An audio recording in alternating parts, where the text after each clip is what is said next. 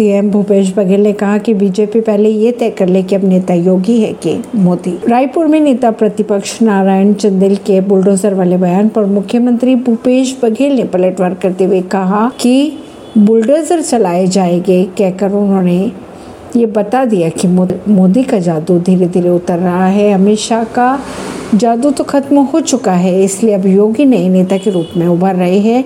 ये स्पष्ट करें, मोदी और शाह की जोड़ी चलेगी कि अब योगी की राजनीति चलेगी। तय कर ले कि उनका नेता कौन है, योगी या मोदी। राहुल गांधी के बंगला खाली करने को लेकर सीएम भूपेश बघेल ने कहा कि जो भी व्यक्ति सवाल करेगा, उसके साथ यही किया जाएगा। मोदी के खिलाफ कोई सवाल नहीं कर सकता, अडानी के खिलाफ कोई सवाल नहीं कर सकता। मोदी जी से सवाल करो तो एक बार सह भी लेते, लेकिन अडानी के खिलाफ कोई सवाल करेगा तो बर्दाश्त नहीं होता। ऐसी खबरों को जानने के लिए जुड़े रहिए जनता सरिश्ता पॉडकास्ट से।